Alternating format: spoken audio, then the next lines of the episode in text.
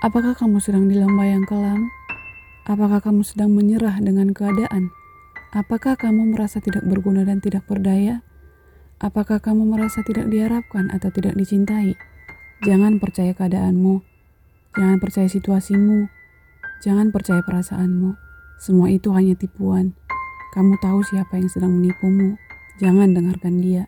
Tapi, dengarkanlah apa yang Tuhan katakan di kitab Yeremia pasal 31 ayat 1. Aku mengasihi engkau dengan kasih yang kekal. Sebab itu, aku melanjutkan kasih setiaku kepadamu. Apa pun yang kamu hadapi sekarang, apa pun kondisimu sekarang, ingat, ada Allah yang mengasihimu dengan kasih yang kekal, dan dia melanjutkan kasih setianya kepadamu. Jangan menyerah terhadap dirimu, karena Tuhan juga tidak menyerah terhadap kamu. Tak apa meski terseok dan tertatih-tatih, yang penting melangkah lagi.